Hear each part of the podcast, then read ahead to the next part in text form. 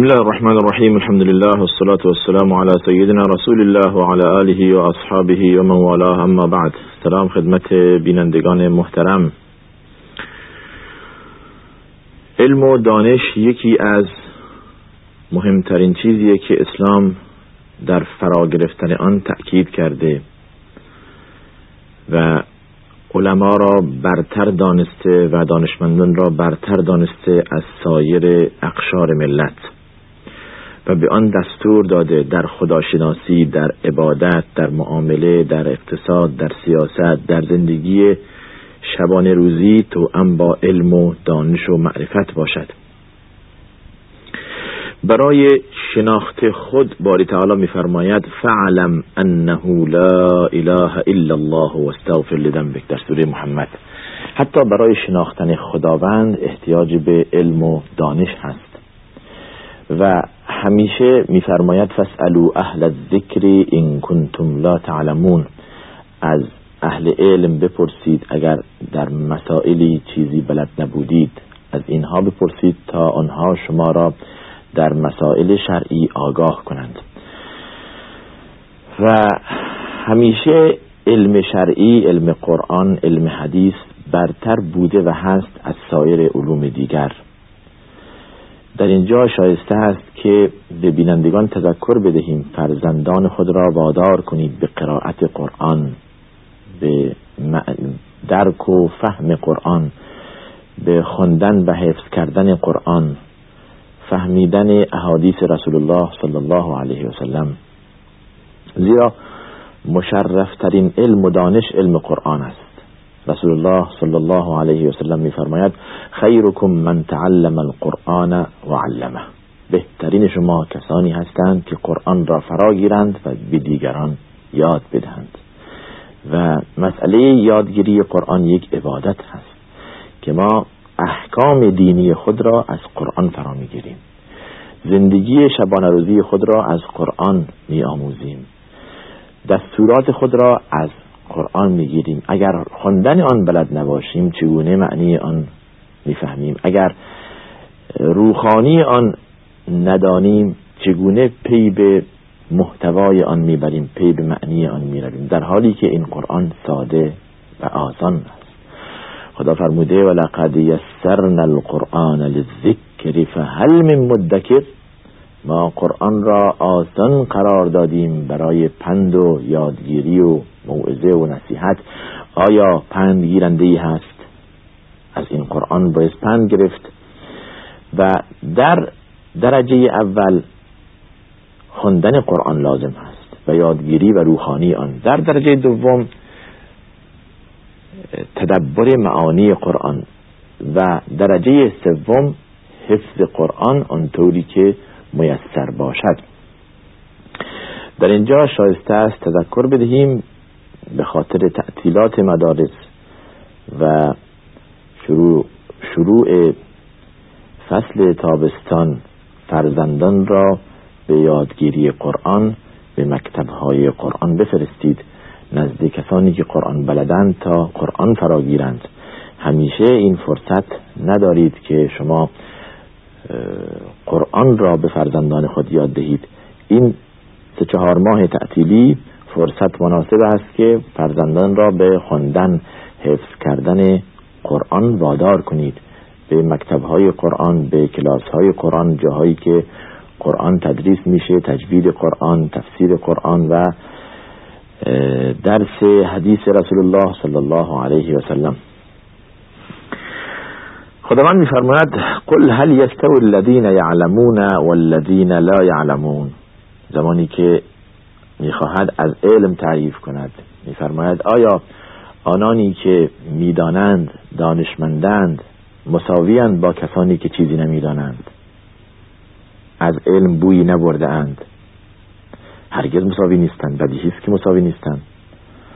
آنهایی که اهل علمند اهل تقوا هم هستند. آنهایی که اهل علمند اهل شناخت و معرفت خدایند بیشتر به خدا نزدیکند.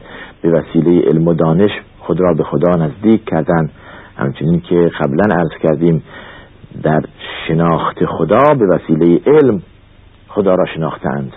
نه از روی تقلید توحید خدا و کلمه لا اله الا الله از روی دانش باعث باشد نه از روی جهالت. این قدر علم و دانش مهم است. خدا میفرماید یرفع الله الذین آمنوا منکم والذین اوتوا العلم درجات. به مراتب اهل ایمان و اهل علم برترند بالاترند از سایر اقشار مردم. خداوند وسیله این علم انسان را بالا می‌برد. بنابراین این علم اینقدر مهم است که شروع نزول وحی با علم و دانش و خواندن بوده. همه می‌دانید و این پر واضح است که اولین آیه که بر رسول الله صلی الله علیه و سلم نازل شد در رمضان سال بعثت این بود. اقرأ بسم ربک الذی خلق. ببینید شروع به قرائت و خواندن و دانش. اهمیت اسلام به علم و دانش. خلق الانسان من علق. انسان را به وسیله علق که همانا نطفه باشد که تبدیل می شود به لختی خون و در رحم مادر بعدا به پارچه گوشتی. خلق الانسان من علق. اقرأ وربك الاكرم الذي علم بالقلم. علم الانسان ما لم يعلم بخوان به نام پروردگارت پروردگاری که نوشتن و خواندن را یاد انسان داد. انسانی که در بعد چیزی نمی‌دانست. هل اتا على الانسان حین من الدهر لم يكن شيئا مذکورا؟ آیا یک زمانی آمده است که انسان فکر کند هیچی نبود؟ خداوند به وسیله علم و دانش و معرفت و ایمان آن را بالا برد. بر سایر مخلوقات ترجیح داد. نون والقلم و ما یسترون خدا قسم می‌خورد. قسم به قلم و آنچه که با آن می نویسند دانش علم و معرفت. و همیشه دستور خداوند بر فراگیری علم و دانش بوده از زمان رسول الله صلی الله علیه وسلم تا روز قیامت. همچون که گذشت بین سایر علوم اشرفترین و بهترین علوم علم قرآن است. علم قرآن انسان را برای سعادت دنیا و آخرت مهیا می کند یعنی اونچه که شما از قرآن می آموزید به درد دنیاتون می‌خورد و به درد آخرتون آخرتتون یعنی یه چیزی نیست که برای یک زمان و یک مکان بوده و تمام شده و بالله کما این که بعضی بی ایمان ها چنین می‌گویند. قرآن برای 1400 سال پیش بود و الان دیگه جایی ندارد. نه برای فهمیدن نه برای خواندن و نه برای حکم کردن به آن. این پنداشت بسیار اشتباه و بسیار پنداشت غلطی است که انسان قرآن را فقط برای یک بره زمان بپندارد و حکم به آن برای همان زمان ها. قرآن برای هر زمان و هر مکان صلاحیت دارد. 1400 و اندی سال که نازل شده تا خدا می‌داند روز قیامت کی هست ادامه دارد صلاحیت دارد. موضوع آن چیزی نیست که کهنه شود و قدیمی شود. از خوندن آن انسان مشمعز نمی شود ولی بالله انسان انسان با ایمان انسان بی ایمان که به قرآن نزدیک نمی شود کاری از اول از قرآن بدش می آید از بعد.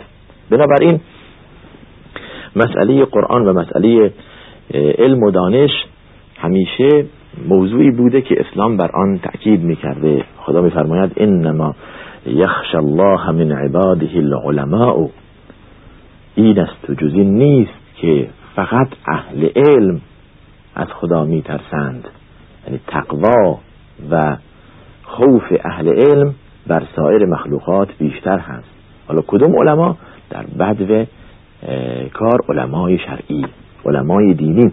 در اینجا تأکید می‌کنیم روی مسائل دینی و شرعی و عرض کردیم در بدایت که به درد زندگی انسان زندگی اجتماعی سیاسی فردی و تمام شعون زندگی به درد انسان می‌خورد این است که انسان اگر از مسائل شرعی خود از مبادع شرعی خود چیزی نفهمد نمی‌تواند به عنوان یک مسلمان زندگی کند. مسئله مسئله شرعی و مسائل شرعی دو قسم است. یک قسمت تخصص در آن لازم است که برای اهل علم و برای متخصصین و علماست. قسمت دوم مبادع آن هست که برای فرد فرد مسلمانان لازم است. مبادع شرعی. چگونه یک فرد مسلمان باشید؟ واجبات شرعی را چگونه انجام دهید؟ نسبت به خداوند. چگونه خدا بپرستید؟ انسان به حکم انسان بودنش یک محکوم است مجبور است یک سری کارها انجام دهد که در این دنیا طبیعت آن را وادار کرده به این. نمی‌تواند از آن فرار کند. شما نمی‌توانید از این قوانین دست بردارید. بنابراین ملزم هستید به فراگیری و یادگیری آن. خب در زندگیش شما می‌خواهید خرید و فروش کنید.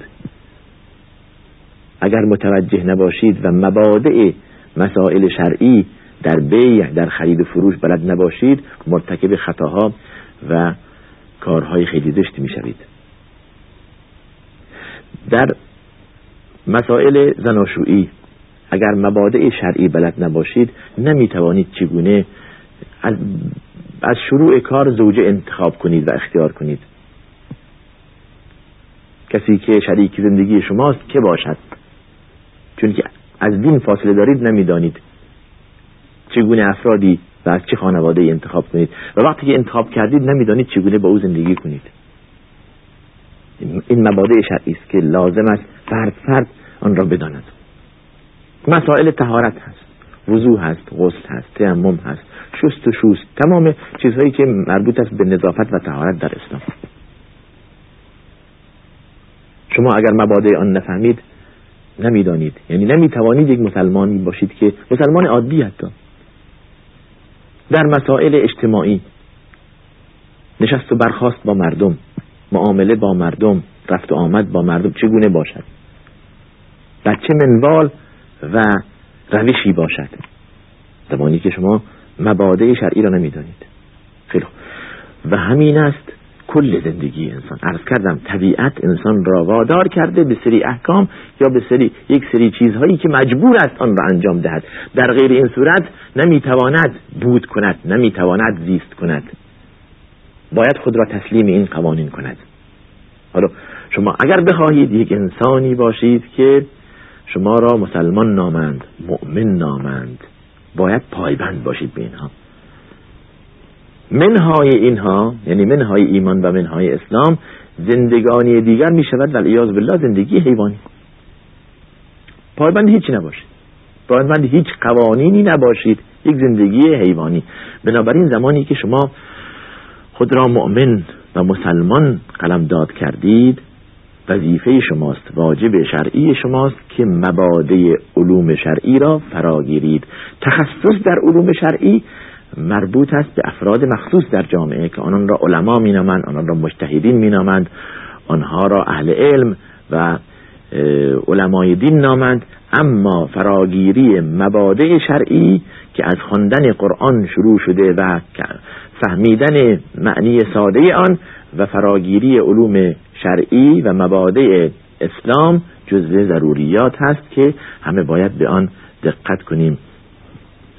در اینجا فرصت من غنیمت میشمارم و میگم به خاطر اینکه تعطیلات هست و فرزندان شما بیکار نباشن آنها را وادار کنید به فراگیری علم قرآن دانش قرآن و علوم شرعی.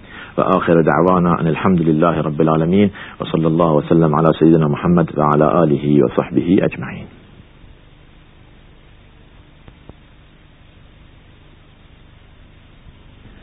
بسم الله الرحمن الرحیم الحمد لله والصلاة والسلام على سيدنا رسول الله وعلى آله و ومن والاه اما بعد سلام خدمت بینندگان محترم در برنامه پرسش و پاسخ هستیم تا به نامه ها فاکس و تلفن های شما که به برنامه رسیده پاسخ بدیم نامه اول یا سوال اول در این برنامه بیننده این پرسد اگر من در دبی کار کنم و به شارجه بیایم و رفت آمد کنم آیا جز مسافر حساب می شوم و نمازم قصر می شود یعنی می توانم نماز شکسته بخونم مسافت بین دوبه و شارجه خیلی کم هست. شما می‌دانید که یکی از شرایط صحت نماز قصر یا نماز سفر آن است که مسافت به اندازه اون چی که گفتند یعنی 16 فرسنگ یا 96 کیلومتر حالا چند کیلومتر کمتر یا بیشتر ممکن است اشکالی نداشته باشد. نه اینکه شما دیگه مسافت مثلا دیگه ده کیلومتری اینطور حساب کنید. خیر. مسافت قصر باید یکی از شرایط صحت نماز قصر است. بعضی ها نزد شیخ یا ملا می و ایشان دعا می دهد آیا این کار درست است در حالی که ما می خدا فقط شفا می دهد از که صحیح است خدا فقط شفا می دهد این اشکالی ندارد. اما از کسی طلب دعا کردن باز اشکالی ندارد. یعنی شما به کسی بگویید که برای من دعا کنید. یا سفارش بدهید به کسی که ما را از دعا فراموش نکنید. این کار درستی. یا به کسی بگویید که جایی از بدنم درد می‌کند لطفا برای من دعا کنید. دعای وارده هست. از رسول الله صلی الله علیه وسلم معصور هست. که حضرت دعا کردن اللهم رب الناس اذهب البأس واشف انت الشافی لا شفاء الا شفاء شفاء لا یغادر سقما. خدایا ای پروردگار مردم درد را از بین ببر. و هیچ کس نمی‌تواند درد را از بین ببرد مگر شما ای باری تعالی. این دعای خوبی است. اون چی که طبق سنت بر رسول الله صلی الله علیه و است. با این شکل اشکالی ندارد که انسان سوره فاتحه بخواند یا دعایی بخواند یا آیه‌ای بخواند برای مریض اشکال ندارد. در حدیثی داریم که چند تن اصحاب رسول الله صلی الله علیه و به جایی رفتند و چیزی نیافتند در اونجا. مردم شنیدند که اصحاب پیامبر آمدند. شخصی مریض بود و گفتن روی دعا بخوانید. برای اولین بار بود که اولین مرتبه بود که این کارو می‌کردن. هر کس دیگری نگاه می‌کرد که چه کند چه نکند. سوره فاتحه بر آن مریض خواندند و الحمدلله شفا پیدا کرد شفا حاصل کرد. و شرط هم کرده بودند که اگر شفا حاصل کرد بالاخره چیزی بهتون میدیم. گوسفندانی بهشون دادن. بعد آمدن خدمت رسول الله صلی الله علیه و از حضرت پرسیدن که ما همچین کاری کردیم. حضرت کارشون رو تایید کرد. فرمود اضربوا لی معکم بسهم قسمتی برای من هم در نظر بگیرید. یعنی به عنوان تایید کارشون رسول الله صلی الله علیه و این, این چیز را فرمودن خواندن سوره فاتحه یا آیه از قرآن بر روی مریض اشکالی ندارد. یا دعاهای معصور از رسول الله صلی الله علیه و سلم برای مریض اشکالی ندارد. این وارد هست اما اینکه انسان نزد افرادی نزد افرادی برود و او را از آینده خبر کند که تو فلان کاره می‌شوی فلان کاره هستی نمی‌دونم فلان جا درد می‌کنه فلان چه هستی. چیزهایی که با اون شعبد بازی در میارن با اون یک نوع فریب و حیله درش هست این, این کار شرعی نیست و درست نیست. حتی تصدیق اینها هم درست نیست. تصدیق اینها هم درست نیست. برای اینها یک نوع جزو کاهن و پیشگویان هستند که رسول الله صلی الله علیه و ما را نهی کرده که به نزد آنها برویم یا نهی کرده که صحبت آنها را تایید کنیم. من اتا ساحرا او کاهنا او عرافا فصدقه فقط کفر بما انزل علی محمد. هر کس نزد پیشگوی بیاید و هرچی بگوید تصدیق کند او را. بگوید شما درست می‌گویید در آنچه که بر رسول الله نازل شده کفر ورزیده است. یعنی کافر شده است خیلی کار خطرناکیه این کار. باز هم مسئله توحید و عقیده پیش میاد که انسان متوجه خدا باشد دعا دعا کند فقط خدا شفا دهنده است. خدا غیب می‌داند کسی غیب نمی‌داند. حتی خود رسول الله صلی الله علیه و سلم غیب نمی‌دانست. ما بریم نزد کسی که از آینده ما را مطلع کند یک چیزای دروغ تحویل ما بدهد که فلان وقت فلان کار می شود فلان کار می شود فلان این چیزها کاملا غلط هست و یک در, در نوع فریب هست. قل لا يعلم من في السماوات والارض الغیب الا الله. بگو هیچ کس هر کس در آسمان و زمین هست غیب نمی‌داند جز خدا. فقط خدا غیب می‌داند. و رسول الله هم قرآن از زمان رسول الله میفرماد قل لو كنت اعلم الغیب لاستكثرت من الخير وما مسني السوء. خداوند خطاب به رسول الله صلی الله علیه و در قرآن بگو که اگر از غیب چیزی می‌دانستم خیلی کارهای خیر انجام می‌دادم و هیچ بدی هم به من نمی‌رسید. یعنی هیچ ضرری به من نمی‌رسید. مثلا من هیچ تضمینی ندارم برای اینکه لحظه بعد به من ضرری برسد. یا خطری متوجه من بشم دال بر اینه که رسول الله هم غیب نمی‌دانست. بله. تا چه رسد بندیان عادی. هر کس از بنده بعد از رسول الله از رسول الله طبعا کمتر هست. و زمانی که ما رسول الله صلی الله علیه و به عنوان اشرف مخلوقات قبول داریم و به عنوان پیامبر پیام آور الهی قبول داریم به عنوان خاتم النبیین قبول داریم کسانی که به اسم اولیا به اسم نبیان تحت هر شرایطی هست ما از او نمیپذیریم که بگوید غیب می‌داند این کار درست نیست. اولیای خدا کسانی هستند که از خدا میترسند. نماز را بر پای می‌برند و انسان با تقوا هستند. این اولیای خدا. چه بسا کسانی که در صحرا چوپانی می‌کنند. نه ادعای علم دارند نه ادعای تقوا دارند. لباسشون فرسوده و کهنه هست.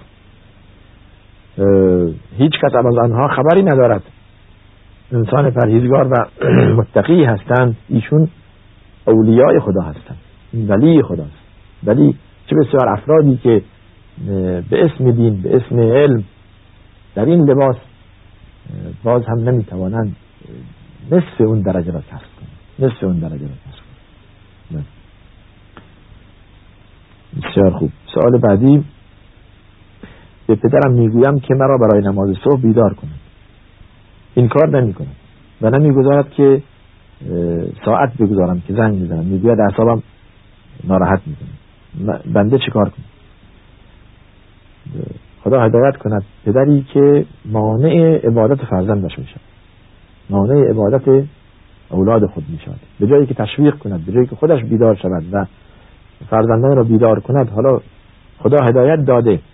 یک فرزندی در خانواده شما شما مانع عبادت او می‌شوید. این هر کاری که می‌خواهد انجام بدهد برای رسیدن به هدف خود یعنی عبادت شما مانعش نشوید. این حرام است. حالا وظیفه شماست اولا بلند بشوید ایشون را بیدار کنید. اگر که شما خودتون بیدار نمی‌شوید دیگه مانع نشوید که این آقا بلند بشه و نمازش را بخواند. شما تحت هر شرایطی است برای نماز صبح زمینه فراهم کنید که بیدار بشوید. به کسی اطلاع بدید که به شما زنگ بزند کسی را خبر بدید که شما را بیدار کند. اگر پدر نیست به هر نحوه که توانستید بالاخره اگر واقعا همیشه اینطور هستید که در, در نماز به خواب میفتید راه هایی که شما را بیدار کند آن راه ها را انتخاب کنید. در اینجا حتی نافرمانی پدر و مادر هم معصیت نیست. مشروط در این که دقت شود نهایتا پدر در این کارها رضایت پدر را به دست آورد. انسان به دقت کند رضایت والدین را به دست بیاورد. منظور در کاری که در آن طاعت و عبادت هست و پدر و مادر مخالف هستند باز هم بگونه با پدر و مادر رفتار شود که رضایت آنها به دست آورد. بله. پیشنهاد برای تغییر وقت برنامه دارند. این مربوط به برنامه ما نیست. چیزی که خود تلویزیون تصمیمش می‌گیره و شما به مسئولان در تلویزیون نام بنویسید برای تغییر برنامه. بله. باز نامه داریم از بیننده ای در رابطه با عبارت خودش می نویسد که من نمازهای فرض را طبق راه و روش رسول الله صلی الله علیه و انجام می دهم ولی نمازهای سنت به علت مشغولیت زیاد در خانه نمی توانم ظاهرا یک خانومی خواهری که نامه نوشته نمی توانم رکوع و سجود را اونطور که روش راه و روش رسول الله صلی الله علیه و انجام بدم انسان دقت کند عبادت خود را صحیح انجام دهد. یا اینکه صحیح نماز بخواند نماز سنت از نماز فرض که باید صحیح بخواند. یا اینکه اگر شما می‌دانید نماز سنت را با عجله می‌خواهید بخواهید نخواندن نماز سنت بهتر است. اگر بخواهید با یک خیلی ش... با شتاب زیاد و با عجله زیاد درکت نماز سنت بخوانید که بخواهید به کاراتون برسید نماز سنت را به تأخیر بیاندازید وقتی که بیکار شدید. وقتی که بیکار شدید با آرامش خاطر نماز بخوانید نماز باید ارزش روحی داشته باشد به درد بخوره بله. اگر نماز سنت نخوانم نخیر اشکالی هم ندارد گناهی هم ندارید. یعنی شما اگر نماز سنت نخواندید گناهی ندارید. ولی بدانید که فضیلت را از دست دادید. خداوند برای شما راه جمع کردن ثواب و کسب فضیلت فراهم کرده شما همینطور از دست دادید. این بسیار ناپسندیده است خدا اینقدر بندگان خدا دوست دارد که راه برای کسب اجر و ثواب جلو اونها گذاشته. شما نمی‌خواید از این استفاده کنید. آیا حیف نیست؟ نماز سنت بسیار دارای اجر است. روزه سنت بسیار دارای اجر است. ذکر بسیار دارای اجر است. نباید از دست داد و بهترین نماز نمازی است که سر وقت خونده شود. از رسول الله صلی الله علیه و پرسیدند که ای الاعمال افضل؟ قال الصلاه على وقتها. بهترین عمل چه عملی است؟ فرمود الصلاه على وقتها. نماز سر وقت. یعنی خوندن نماز سر وقت نماز بهترین عمل است. رسول الله صلی الله علیه و معرفی کردن نامه از بیننده داریم که اولا یک پیشنهاد دارم. و این است که اگر ممکن باشد تدریس قرآن مجید در برنامه شما بله. در نظر داریم انشاءالله. در نظر داریم که تدریس نحوه قرآن خوندن در برنامه باشد یعنی تجوید قرآن. تجوید قرآن در برنامه باشد بزن الله. بعد سال بعدی ایشون در رابطه با اختلاف چرا مسلمین با هم اختلاف دارند و چرا متحد نمیشن چرا غربی ها با هم در کارهای خودشون متفقن این جای تأسف است و همیشه ندای اسلام ندای قرآن این است که واعتصموا بحبل الله جمیعا ولا تفرقوا. خداوند هم همین را میفرماید که چنگ بزنید به ریسمان الهی و متفرق نشوید و جدا نشوید. اتحاد یک مسئله مطلوبی است برای مسلمین. باید ید واحده باشند و متحد باشند برای اهداف بیشتری که متاسفانه در روزها اختلافات زیادی ما در میان مسلمان می‌بینیم به خصوص حتی به جای رسیده است که همدیگر را تکفیر می‌کنند. این بسیار کار غلطی است. این بسیار کار غلطی است. هیچ مسلمانی حق ندارد مسلمان دیگر را تکفیر کند. زمانی که انسان انسان خلافی از او سر نزده است که دال بر کفر او و دال بر شرک او باشد حق نیست که انسان دیگری را تکفیر کند. بله. بسیار خوب. این بالای سوال خودشون هستن که شهر دادم که اتحاد چه ارزشی دارد؟ بله. سوال بعدی عورت زن و حد آن چگونه هست از کردیم در برنامه های گذشته که جز دست و صورت زن بقیه بدن زن عورت است. اون هم حتی در وقت فتنه ارز کردیم. اگر زمان زمان فتنه باشد یا زن از فتنه دیگران به ترسد که مردانی به فتنه بیاندازد از کردیم پوشیدن صورت هم حتی اون زمان واجب میشه زن در نماز زمانی که دست و صورتش فقط حق دارد بیرون کند اون هم در غیر یعنی در جایی که نامحرم نباشد. دست و در بیرون نماز هم باید چنین باشد. هجاب زن در بیرون از منزل مانند داخل نماز. چگونه زن به نماز نیستد تمام بدن خود را میبوشاند در بیرون از منزل هم باید چنین باشد. هجاب شرعی پوشیده این شعله و عبایی که اینجا میپوشند آیا این هجاب است؟ اگر بله. اگر زن مثل مرد شلوار بپوشد چطور؟ در جواب سوال اولیه شما که هجاب شرعی کدام است و این شعله و عبا هر چی که بدن زن را بپوشاند نازک نباشد تنگ هم نباشد. لباس مد و تقلید از دیگران که مسلمان نیستن نباشد اون هجاب شرعی است حالا شما اسمش بذارید چیله یا عبا یا چادر یا هر چی اسمش بذارید. اما در غیر این صورت اگر که خلاف عرف اسلامی خلاف دستور اسلامی باشد و خلاف اون چی باشد که ما می‌دانیم بالاخره تقلید از دیگران است. ولو که منتو باشد ولو که چیزهای دیگه باشد اون حرام است. پوشیدن شلوار برای زن شلواری که مرد می باشد یا کلا لباسی که مرد می پوشد زن حق ندارد بپوشد. در حدیثی رسول الله صلی الله علیه و سلم میفرماید لعن الله المتشبهین من من الرجال بالنساء والمتشبهات من الرجال من النساء بالرجال. خدا لعنت کند یا خدا لعنت کرده است زنانی که لباس مردان میپوشند و خود را در مثل مردان در میآورند در پوشاک و در شکل و خدا لعنت کند مردی که خود را در پوشاک و در شکل مثل زن خود را لباس زن می پوشد و خود را در به شکل زن در می آورد این شرعا حرام است و درست نیست.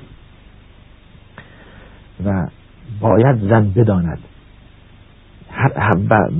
بدیهی است. هر زن هم می‌داند که هجاب شد. در برنامه قبلی عرض کردیم هجاب شرعی کدام است. اون زنی که خود را کاملا بپوشاند اون زنی که خود را ستر کند از لحاظ افت و پاکدامنی هم بهتر هست. یعنی هیچ مردی نمی‌تواند به او نگاه نامحرم یا حرف زشتی به او بزند. اگر زن خودش در معرض دید مردان قرار ندهد یعنی خود را نفروشد با اینکه خود را آشکار کند آرایش کند و در مدید مردان قرار دهد هیچ مردی جرأت ندارد به زنی چیزی بگوید. پس زن است که خود این کار می‌کند. زن است که مقصر است. لذا در برنامه در جای دیگه از کردیم که مسئله به دام افتادن مردها یا گرفتار شدن مردان مرتکب شدن فیت از مردان زمانی که سر می‌زند باعث این کار کیان زنانند. اگر زن متحجب باشد و با حجاب باشد مرد هم به معصیت نمیفتد و گناه نمی کند بنابراین مسئله حجاب درباره آن سوال شده است و صحبت کردیم به خصوص در برنامه در اخلاق ایمان درباره آن سوال صحبت کردیم بیشتر وقت برنامه نمی‌گیریم. بسیار خوب. باز در رابطه با زن هست. خدا میفرماید که به زن میراث بدهید. ولی پدرم به من میراث نداده. آیا و فوت کرده؟ آیا پدرم گناه دارد؟ بله. پدر شما که به شما میراث ندارد گناه نداده است گناه حق شما بوده و ضایع متاسفانه.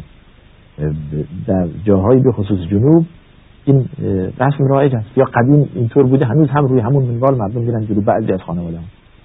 قبل از اینکه پدر بمیرد وصیتی می‌کرده که تمام اموال به فرزند به پسران تعلق می‌گیرد به دختر. حالا اگر باقی داشته چند تا نخل می‌داده یا اگر مثلا 20 تا زمین داشته یک قطعه زمین به دختر می‌داده یا مثلا نمی‌داده یا مثلا نمی‌داده. متاسفانه این بسیار کار خطایی است. بسیار کار اشتباهی است. یعنی ظلم در حق دیگران. ظلم به اولاد خود. اتقوا الله رسول الله میفرماد اتقوا الله واعدلوا بین اولادکم. از خدا بترسید و عدل کنید. مساوات یکسان در در اولاد و در فرزندان با یک چشم به اونها نگاه کنید. خداوند حقوقی برای زن داد. اگر که کل میراث را می‌برد لاقل نصف را می‌برد دختر. باید نصف حق خودش به او داد. حتی در, در, در مسئله وسیعت اگر که وسیعت شود که دختر هیچ حقی ندارد و دختران ناراض باشند به آن وصیت عمل نمی شود قاضی نباید آن وصیت عمل کند. و طبق دستور خدا و رسول خدا اموال توضیح کند و میراث به دختر به زن به مادر به خواهر بدهد.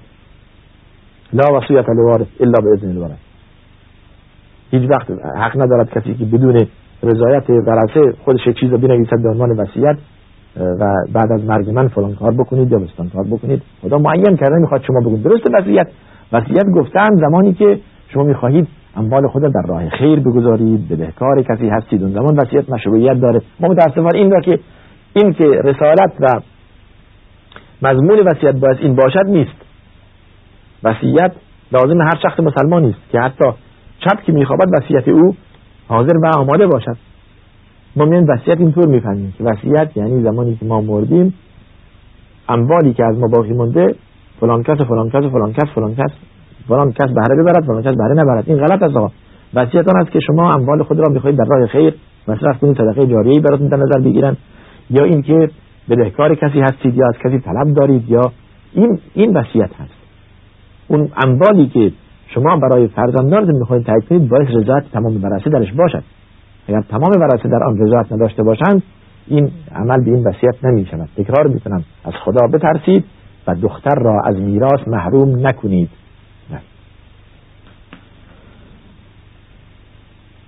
آب زمزم به غرض بچه دار شدن. آیا درست است؟ بله. چرا درست نیست؟ رسول الله میفرماید ما و زمزم به ما بله. ما و زمزم به ما بله. آب زمزم به غرض هر چی که آشامیده شد به همان قصد خداوند اون نیت را برآورده می کند نشود که اخلاص در این باشد. یعنی شما باور داشته باشید که واقعا این کار کار درستیه. در این آب زمزم شفا دهنده است. در حدیث رسول الله میفرماد شفاء شفاء بله سقم دواء سقم و طعام طعم و شفاء سقم. غذای انسانی گرسنه هست و شفای شفای مریض هست آب زمزم.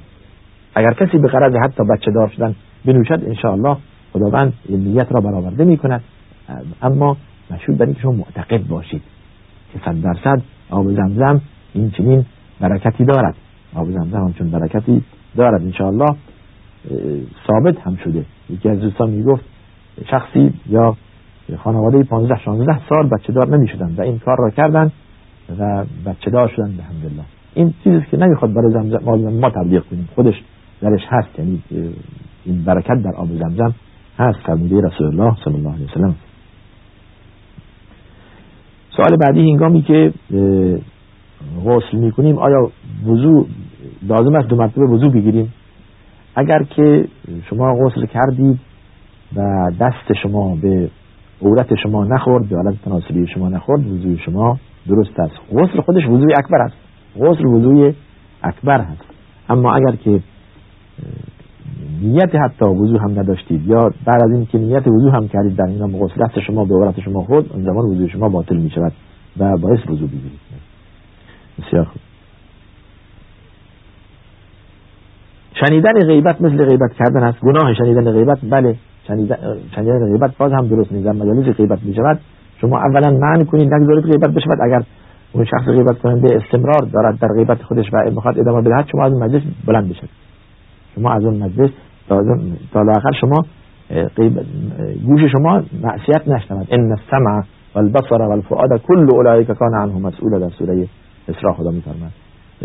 گوش هم چشم گوش دل همه یک مسئولیتی دارند. باز هم اینجا تنها زبان نیست. تنها زبان نیست بلکه گوش و چشم و دل هم بعضی وقتها گناهانی انجام می‌دهند گناه گوش شنیدن هست شنیدن چیز حرام. خرید و فروش پول خورد مثل 100 درهم یا 100 ریال به 90 ریال. اگر برای تلفن باشد کما اینکه در مکه این کار انجام می شود آیا این درست است؟ اولا باید پول مثل هم باشد یادم بیاد ما کمتر جای دیدیم در اونجا. اگر برای تلفن شما می‌خواهید انجام بدهید این کار اگر پنجاه ریال دارید پنجاه ریال خورد به شما میدن. جای می‌تونه به شما فریب دادن یا مغازه یا کسی که پنجاه ریال شما یا صد ریال گرفته 90 به شما داده. اگر ضرورت نباشد این کار انجام ندهید. مسئله ضرورت علاهده است مسئله ضرورت علاهده در غیر این صورت این ربای واضح و آشکار است. ربای واضح و آشکار یعنی حرام است. شما گفتید سیگار حرام است. آیا قلیون هم مثل سیگار حرام است. تمام دخانیات حکم سیگار می‌گیره قلیون باشد پیپ باشد سیگار باشد اون چیزی که اسم تنباکو در دخانیات باشد همین حکم را می‌گیرد. ادله تحریم هم عرض کردیم که انسان در به خصوص در این ایام که ثابت شده سیگار چقدر ضرر داره سرطانزاست و انسان ضررش به دیگران هم میرساند یه باز حکم تحریم شدیدتر می شود حکم تحریم شدیدتر می شود قلیون هم باز مثل سیگار است. فرق نمی‌تونه از لحاظ تحریم یکی است. بله. نامه از بیننده ای داریم که در دو هفته قبل جواب نامش دادیم. گفته است متاسفانه زمانی که من تلویزیون باز کردم جواب سوال من را داده بودید یا یک دو سوال از جواب از من فوت شد. حالا دو مرتبه ما تکرار کنیم سوال شما. نهایتا به شما میگیم که گفته راه چاره چیست؟ آیا می توبه کرد؟ توبه هر گناه بله هر زمانی شما توبه کردید میان خودتون و خدا خداوند انشاءالله اگر از توبه از روی اخلاص باشد در برنامه گذشته گفتیم که اگر دارای شرایطی باشد سه شرط باشد که انسان دست از گناه بکشد و تصمیم بگیرد به گناه بر نگردد و پشیمان باشد از گناه گذشته این توبه قبول می شود به اذن الله. ولی زمانی که به قاضی نرسد اگر حدود به دادگاه رسید به نزد قاضی رسید دیگه برگشتن از آن یا دست کشیدن از اجرای آن حد حرام است. تا زمانی که نزد قاضی یا شما اقرار نکردید یا شاهد و گواه جرم شما را ثابت نکردند به وسیله شاهد و گواه در این صورت شما اگر توبه کنید میان خود و خدا انشاءالله خداوند غفور رحیم است. مشهود بر این که به گناهان بر نگردید. در دنباله سوال ها سوالی داریم از بیننده ای که می‌گوید اگر زن جلو زن مثل خود برقصد باز هم گناه دارد. ما از کردیم در جلسات گذشته زمانی که زن میرقصد این رقص ببینم چطوری است. آیا قبول می کند این زن که زن زنان مثل خود او را ببینند و باز برای مردان نامحرم برای شوهران خود برای برادران خود بازگو کنند که فلان زن میرقصید عورت اون را بازگو کنند یا نحوه رقصیدن اون آرازی می شود در این چنین هست. پس بنابراین رقصیدن جلو زن خود مثل خود هم به این شکل که شما گفته اید صحیح و جائز نیست. صحیح و جائز نیست. پوشیدن طلا برای مناسبت ها مثل جشن عروسی و دید و بازدید اگر این طلا خودش اینو زینته اگر نامحرم شما را نبیند اشکالی ندارد. و اون پوشیدن آن معقول باشد. نامحرم شما را نبیند اشکالی ندارد. ولی اگر بنا باشد شما این طلا و این زینت را در دید در معرض دید نامحرم قرار دهید اون زمان حرام است. اون زمان حرام است. ولا یبدین زینتهن الا لبعولتهن او آباء بعولتهن. تا آخری که در سوره نور میفرماید حق ندارد زن زینت خود را در معرض دید نامحرم قرار دهد. طلا خودش یک نوع زینت هست بله ادرار پسر بچه اگر نجس باشد بله. لباس مرا هم نجس می کند می‌گویند اگر پسر باشد نجس نمی کند نجس است نجس. ادرار پسر بچه و دختر بچه از لحاظ نجاست یکیست. ولی نحوه طهارت آن ممکنه فرق بکند نحوه پاک کردن آن ادرار پسر بچه گفتند فرمایش علما که مستدل به همون حدیثی که دستور دادن رسول الله صلی الله علیه و آبی بریزند روی رش ریختن آب روی ادرار پسر بچه. اما برای دختر بچه فرمودن که شسته شود. شسته شود. اما اگر در, در هر دو حالت یعنی برای پسر بچه و دختر بچه شسته شود اون لباس باز اولویت دارد و بهتر هست. زمانی که لباس ایشان خیس باشد و شما آن را بغل کنید لباس شما هم خیس می شود و نجس می شود فرق ندارد. فرق ندارد. نجاست سریان می کند به لباس شما. اگر در جایی باشیم که سوال بعدی از خدا و رسولش انتخاب شود و حتی بد بگویند ما باید چیکار کنیم؟ ما نباید در آن جلسه بنشینید اگر در جایی باشد که افرادی و العیاذ بالله بد می‌گویند به خدا به رسول خدا بد می‌گویند به قرآن بد می‌گویند به ایمان و به دین بد می‌گویند. اگر در توان شما که این منکر را رفع کنید جواب بدهید دفاع کنید فبها کار خوبی است. یک نوع جهاد است. اما اگر در توان شما نبود لاقل یا اگر شما فهمیدید که جواب بدهید بدتر می شود اونها لجوجند و اونها بی ایمانند چیزهای بدتری می‌گویند. نه جواب بدهید در این صورت نه هم بنشینید. بلند شید. طبق آیه قرآن که خدا میفرماد فلا تقعدوا معهم حتی یخوضوا فی حدیث غیره. انکم اذا مثلهم. اگر شما نشستید مثل اونها هستید. اگر شما نشستید انگار تایید کردید. چیزی نگفتید. بلند هم نشدید. انگار تایید کردید حرف اونها رو. در جایی که از خدا و رسول خدا بد گفته می شود به خصوص از روی دیگه بد گفتن خدا و رسول خدا تعمد شوخی ندارد والعیاذ بالله. یعنی نمی شود به رسول خدا بد گفت ما شوخی می‌کردیم. درست نیست. منافقین هم در رفتن در انگام رفتن به غزوه تبوک هم اینو گفتن. گفتن ما گفتیم صحبتی می‌کردیم یک صحبت عادی می‌کردیم. قل اب الله و آیاته و رسولی کنتم تستهزئون.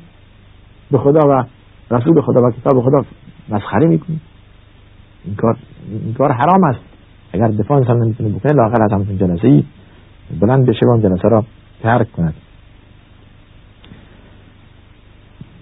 بله. این باز پیشنهادی دادن بیننده ایمون خواهرمون که به مردم بگوییم که افتخار نکنند به خانه به لباس خود به زینت خود. با حجاب باشند یک نوع نصیحت هست ولی نصیحت هست.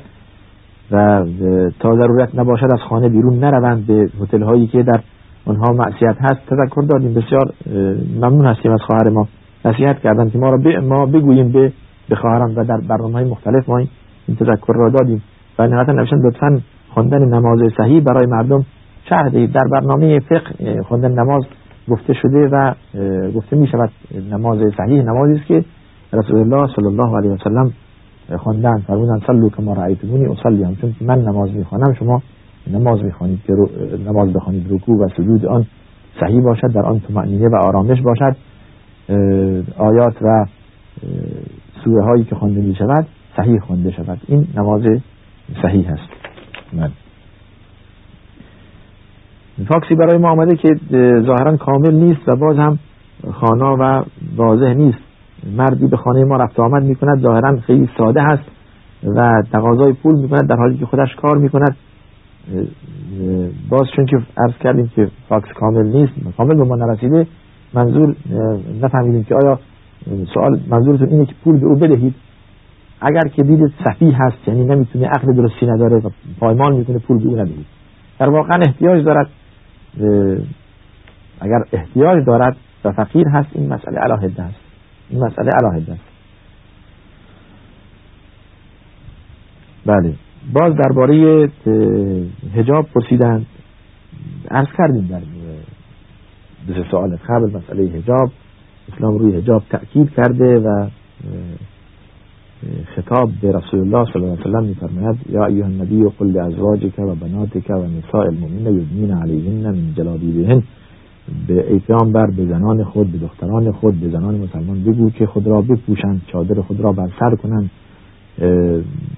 عبای خود را کاملا به سر و حجاب خود را کاملا رعایت کنند. هر چی که هر طوری که می شود خود را مستوره و بپوشانند تحت هر شرایطی است. و عرض کردیم که اون لباس هایی که نازک است اون لباس هایی که تنگ است به عنوان هجاب نمی شود ازش استفاده کرد. ممکن است برای شوهر در داخل خانه به عنوان آرایش و زینت پوشیده شود اما بیرون از منزل هرگز این لباس هم است. لباس نازک به تن کردن حرام است. یک موی زن عورت هست یک موی زن نباید دیده شود. زن نباید خود را متأثر سازد و از خانه بیرون برود. نباید خود را آرایش کند و از خانه بیرون برود. نباید خود را در معرض دید نامحرم قرار دهد آخه زنی که خود را آرایش کرده.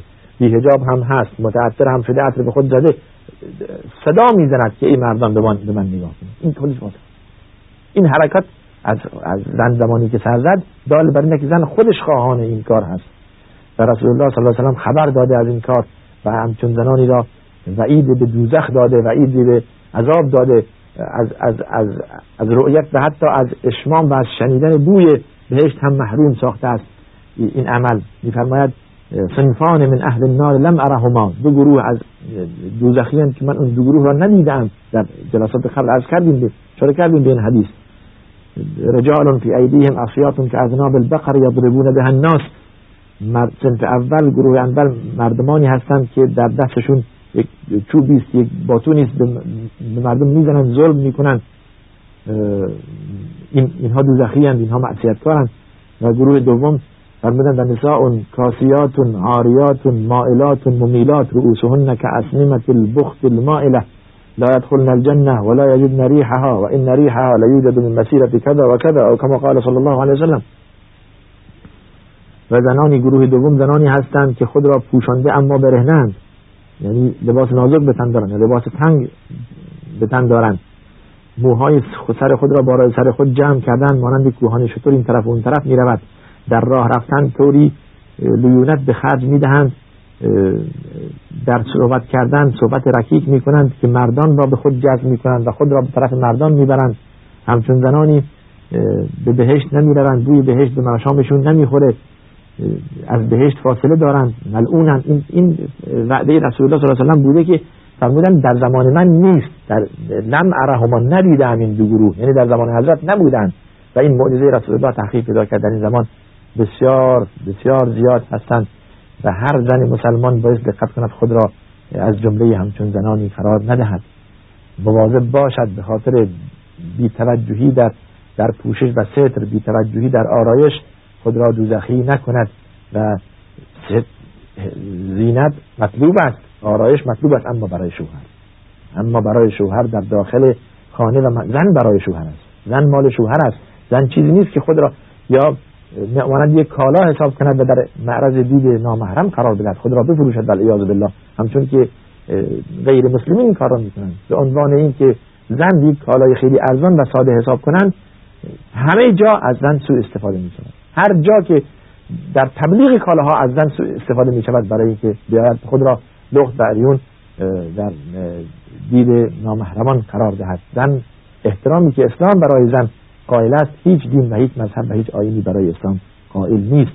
دقت کنید که خود را بپوشانید. دقت کنید که حجاب اسلامی را رعایت کنید. دقت کنید که مردان بیگناه را به معصیت نیندازید. در اینجا وقت برنامه به پایان می‌رسد انشاءالله سوال هایی که در این برنامه به پاسخ داده نشده در برنامه های دیگه دقت می شود که به پاسخ بدهیم. و آخر دعوانا الحمد لله رب العالمین و صلی الله وسلم علی سیدنا محمد.